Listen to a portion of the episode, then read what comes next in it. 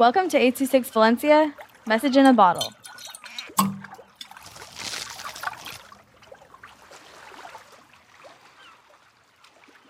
Choice by Kylie with 826 Valencia. The reason I chose this social justice issue is because women were forced to have babies when women wasn't ready to have a baby. Two weeks ago, I witnessed people protesting about how women shouldn't be forced to have babies. I think women should protest more for the justice. My reaction was sad, and I feel like it was unfair because women get used just for babies. I want women to support other women so they don't feel alone.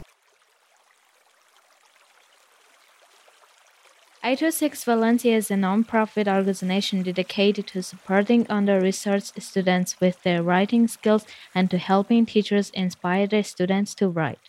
Our services are structured around the understanding that great leaps in learning can happen with one on one attention and that strong writing skills are fundamental to future success. If you want to hear more podcasts or learn more about the organization, visit us at 826valencia.org.